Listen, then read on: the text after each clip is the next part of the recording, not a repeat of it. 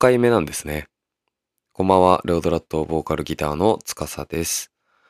あのー、前回の配信のタイミングの時に、これでもう言うたら1ヶ月とちょっと半分やったことになるみたいなのを言ってたんですけど、あの、10月は日曜日が5回あったので、実質まだ1ヶ月しかラジオをやってないっていうことになるんですよね。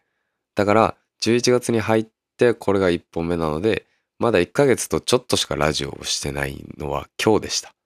ねもうすぐ嘘ついちゃってね、ほんとごめんなさいね、もう。あの、先日なんですけど、お母さん、うちの母親からちょっと嬉しい話を聞かせてもらいまして、まあ LINE ポンってきたんですけどね。あの、母の友人で、あの、介護職の方がいらっしゃるそうで、で、なんか、なんだったかな。なんか老人ホーム的なまあ、その福祉施設で、えっ、ー、と、介護職で夜勤をやられてる方から、その母に連絡が来たそうなんですけど、あのー、その、なんだろう、施設で、あの、認知症の方がいらっしゃるんですって。で、夜通しずっと喋ってる人なんだって。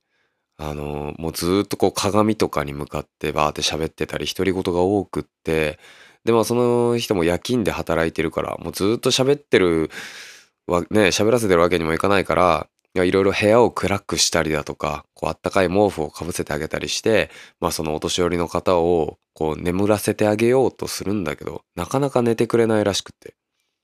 で、まあこれはちょっと困ったなあっていうことで。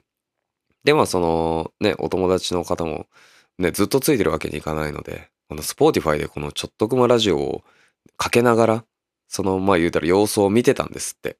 利用者さんの方のね。でそしたら、その利用者さんの方が、その僕がこうやって喋ってる、そのラジオに、ああ、そうなのみたいな。うんうんみたいな感じで、相槌を打ち始めたそうなんですよ。で、そしたら、その後そのラジオにずっと、ね、ラジオと喋ってるみたいな感じになって、あの、多弁が止まったんですって。こうずっとさっきまでずっと喋ってたのに、こうおとなしくそのラジオを聞いてくれて、で、まあそのままその日はゆっくり眠ることができたみたいな感じで。いやもう反町やんと思って、このラジオ。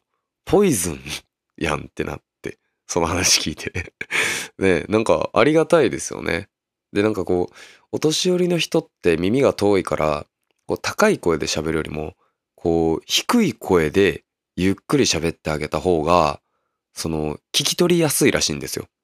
なので、ね、こういう形で、まあ僕も声はどっちかというとこう、老が聞いてる方なんで、ね、こんな形でまさか役に立つなんて思ってませんでしたね。うん。まあでも、どんな形でもね、本当ありがたいですよね。こうやって自分の個性がこう輝く場所というか誰かの役に立ったりだとか、ね、音楽やっててよかったなと思いますけどね。はい。というわけで、早速オープニングも、もうこういうとこで噛んだからね。もう、もう合図中打ってくれんなるわな。こんな噛んどったら。もう今のも噛みそうになったけど。ね、合図帳が打ちやすい ラジオを目指して頑張っていきたいと思います。レオドラット司のちょっとくまラジオ。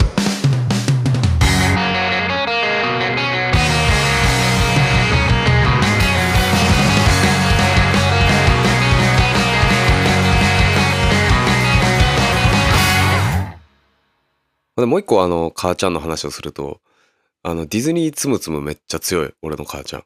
なんか今、周りのバンドマンで、みんな、ね、ディズニーつむつむやってる人、ごく少数いるっぽいんですけど、俺の母ちゃんやばいから。で、あと俺の母ちゃんより俺の弟の方がやばい。っていうか、あの、お母さんたち世代はなんであのディズニーつむつむめっちゃやってるんでしょうね。うん。俺の母ちゃんもあの、昔、任天堂 DS のドクターマリオをずーっとやってましたね。タッチペンで。なんかあの、何も最終的にあの時空歪めるみたいな技、なんかそっからそこに行ったらあかんのにカプセルがうんってなんかすごい貫通するみたいな技を使ってね、消してましたけどね。ねお母さんって不思議だね。はい。まあちょっと話が脱線しましたけども、そのお母さんラジオみたいな感じになっちゃってるけども。あの、今日はですね、ちょっと、まあこのちょっとくまラジオがどの辺の層に聞かれてるのかっていうのをちょっと聞いてくれてる皆さんは、まあ気にはなる人もいるでしょうし、気にならない人もいると思うんですけど、まあ大体の人が気にならないと思うんですけど、まあ僕としてはやっぱ気になるわけなんですよ。じゃあ例えば、ね、その若い人が聞いてくれてるのか、それとも、ね、それで年配の方が聞いてくれてるんか、その男女比とか、いろいろね、まあそういうの気になるじゃないですか、やっぱり。どんな人が、じゃあ興味を持って、こうやってただただ何も当たり障りもなく、得るものも少ないラジオをこう聞いてくれてるのかなって思ったので。で、このね、第6回までやるとこの Spotify って統計が取れるんですよ。つまりもうどんぐらいの年齢層の人たちが見てくれててとか、まず男女比もそうですよね。で、それをこれね、ちょっと今ちょうどもう5回分の、今までか、今日も配信までのやつを統計が取れたので、それをちょっとね、あの、発表していきたいなと思います。今日はまず最初にね。うん。で、まず、プラットフォーム面ですよね。はい。まあ、つまりこの、いろいろこういうポッドキャストっていろんなアプリがあるわけじゃないですか。まあ、それの中でどれで一番聞かれてるのかなっていう統計があって、やっぱりこう、 Spotify は7割の人が Spotify で聞いてくれてる。まあ、あとはその Apple Podcast とか、あとウェブのブラウザーとかね、もう結構ちょこちょこ、もうね、こういうのが全部手に取るようにわかるんですよ。ね、なんかちょっと怖いよな。怖い時代だよね。で、えー、地域ですけど、日本が97%で、アメリカの人が3%、フランスが1%、イギリスが1%。うん。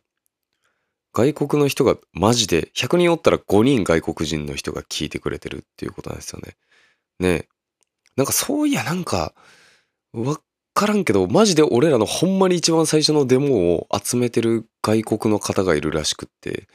で、まあ、なんか、翻訳で、なんかオフィシャルの、あの X の DM とかで飛ばしてきて、なんか、この CD はもう売ってないんですか？みたいな感じの、なんか翻訳かけたあれみたいな 文章を送ってくれた人がおって、なんか熱狂的な海外ファンが、謎の海外ファンがおるんですよね。嬉しいっすよね。国越えてな。うん。ほんでね、あの男女比なんですけど、やっぱり女の人の方が多いです。やっぱりって言ったらなんかすごい偉そうやけども、女性が7割、男性が2割。で、指定なし。まあまあ、これはどっち、登録しない人かな男女を。うん。でも7割以上の人が女性なんですよね。まあでもやっぱり女の人の方がやっぱりなんかこういうラジオを毎週やってるってなったらちょっと意識してこう聞こうってなってくれてるんかな。ライブハウスではね、あの、もう一時こそ女の子が多かったんですけど、レオドラットは最近64ぐらいになってきたんで、男の人もだいぶバーって増えてきて、もう今、もう半々の時もあるし、ね。なんか不思議っすよね。で、年齢層で言うと、あの、一番多いのは23歳から27歳の年齢層の人が50%占めてるんですよ。で、あとはまあまんべんなくっていう感じで。やけんあれかな？なんかこう大学を卒業して就職しましたとか、なんかこう20代前半から中盤にかけての世代の人がこのラジオを聴いてくれてるっていうのがあるんかなと思います。まあ実際そのライブハウスとかでもあの、就職しましたみたいな感じの報告してくれる人がすごく多いんで、なんかこう、あれかな、やっぱこう元気になってほしいからさ、やっぱそういう歌を歌ってるのがちゃんと届いてるから、そうやって元気欲しいなって思う人が集まってくれるんですかね。うん。そういうなんか活力に溢れた、やっぱ20代前半入って前半ね、やっぱりこう社会的に見ても一番こうエネルギーがある世代だからね。うん。嬉しいですよね。聞いてくれてどうもありがとうございます。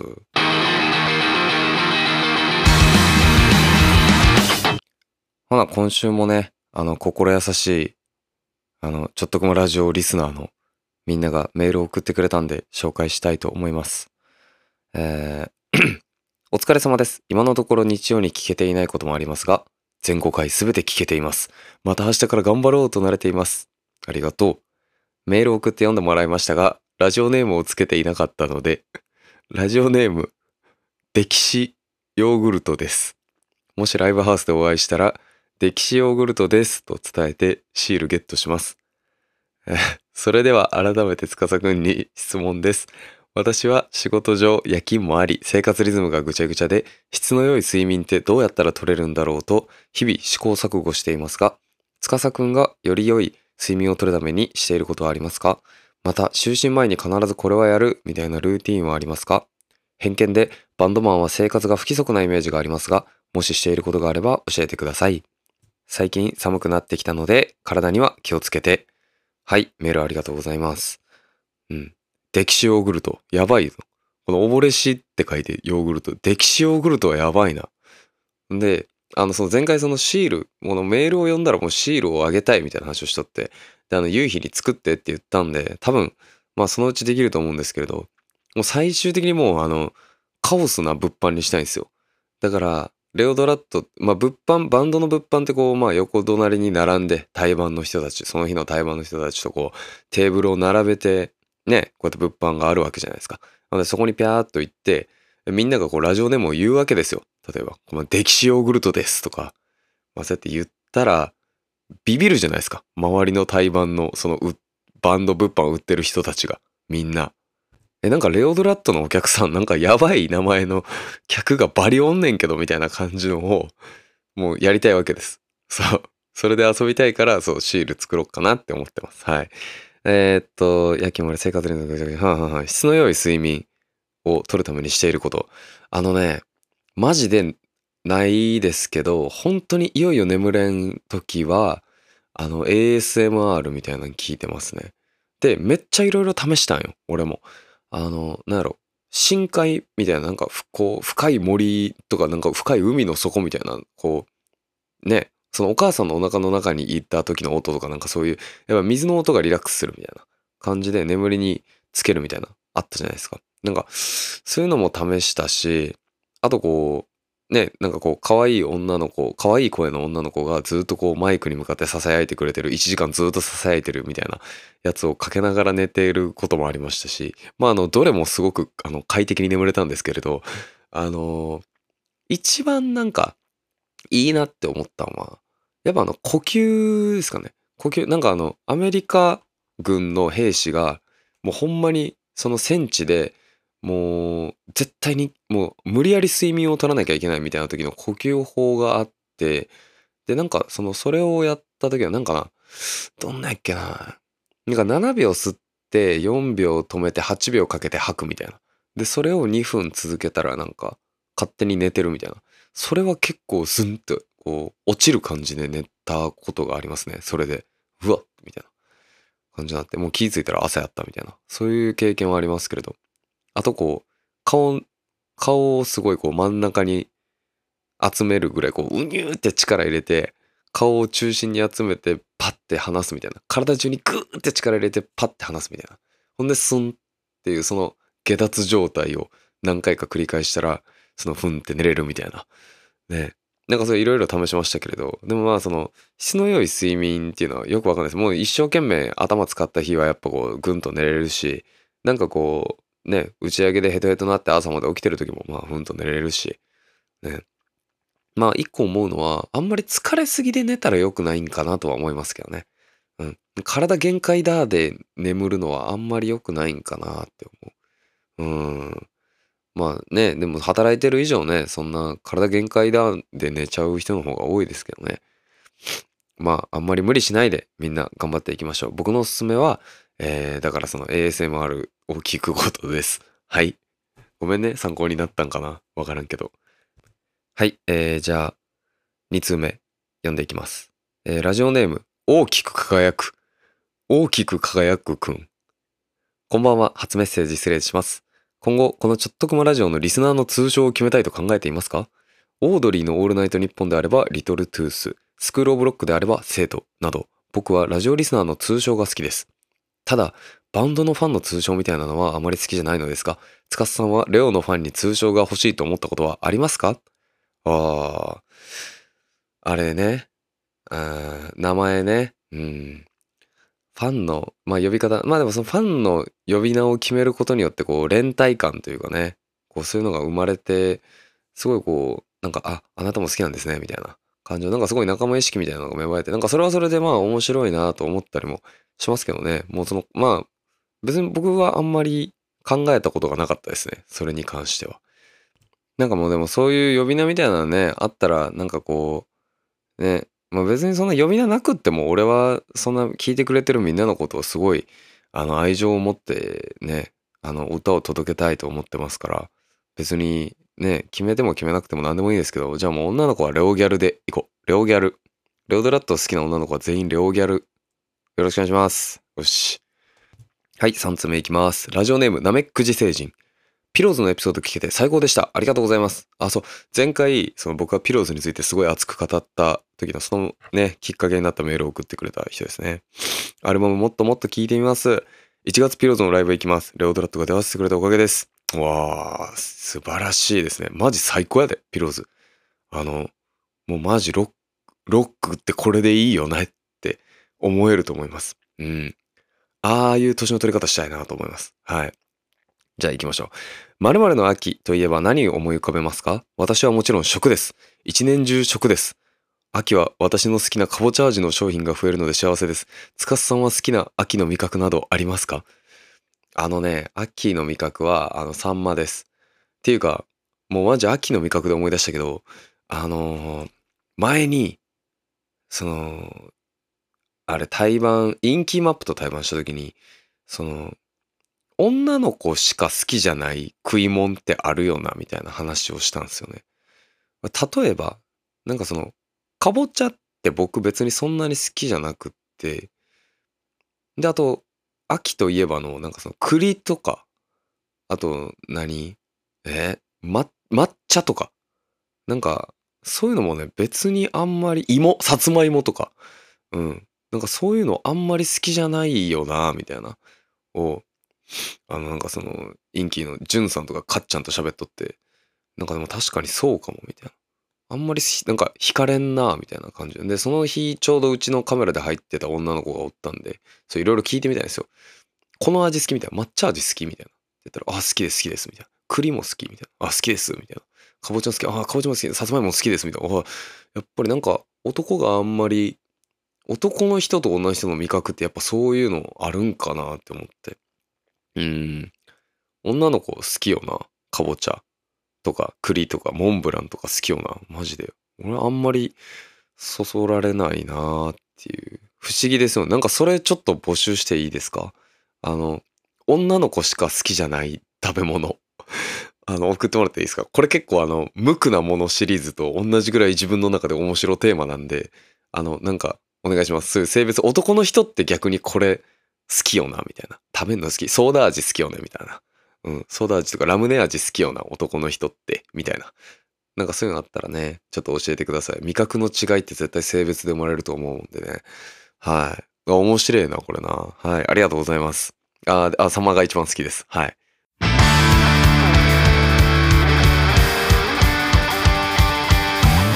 はい。というわけで、まあそろそろ今日はね、エンディングに行きたいと思いますが、えー、告知です。11月12日、ちょうど、えー、この放送から1週間後に、えー、大阪新佐橋新神楽で、えー、現在回っているニャーディアリリースツアーのグランドファイナルがございます。チケットは本当にあとちょっとあります。マジ。もうこれ本当にちょっと。もうこのラジオを聴いてくれてる人はぜひ見に来てほしい、マジで。もう君のために告知している俺はこれを聞いてくれる君に見てほしくてこれをもう告知しているからあのもしよかったら足を運んでほしいなと思います。あの曲をねあの我々サポートドラマなんですけれどもかつてないぐらいね練習してこいって言ってねこの練習してきますって言ってくれてるんでたくさん曲も聴けると思いますね。リクエストにも応えれると思うしまああの一生懸命やりますんでもしよかったら11月12日日曜日えー、大阪新座橋新神楽遊びに来てくれたら嬉しいです、えー、チケット予約は、えー、ホームページのメール予約より、えー、フルネームと枚数を記入して送ってください。はいよろしくお願いします。あちゅうわけでなんかねあのコンスタントにいい感じにメールを送ってくれてるおかげで本当にあの、いい感じです。マジで。もうこれこの感じやったらもうずっと喋れるの。本当に。あのー、あと欲しいのがあれです。えっとファンの通称もうそっちで決めてほしい。マジで。レオギャルやったらちょっとあれやから。あのー、何か面白いアイデアが浮かんだ人はなんかこれおもろいんじゃね？みたいな感じで送ってくれたらそれが採用されるかもしれないんでね。はい。よろしくお願いします。あとあの味覚な。あの女の子が好きな食べ物も送って。女の子しか好きじゃない食べ物送ってな。おもろそうやから。はい。まあみたいな感じで、えー、レオドラット司のちょっとくまラジオ第6回放送でした。えー、それじゃあまた1週間頑張っていきましょう。また来週。バイバーイ。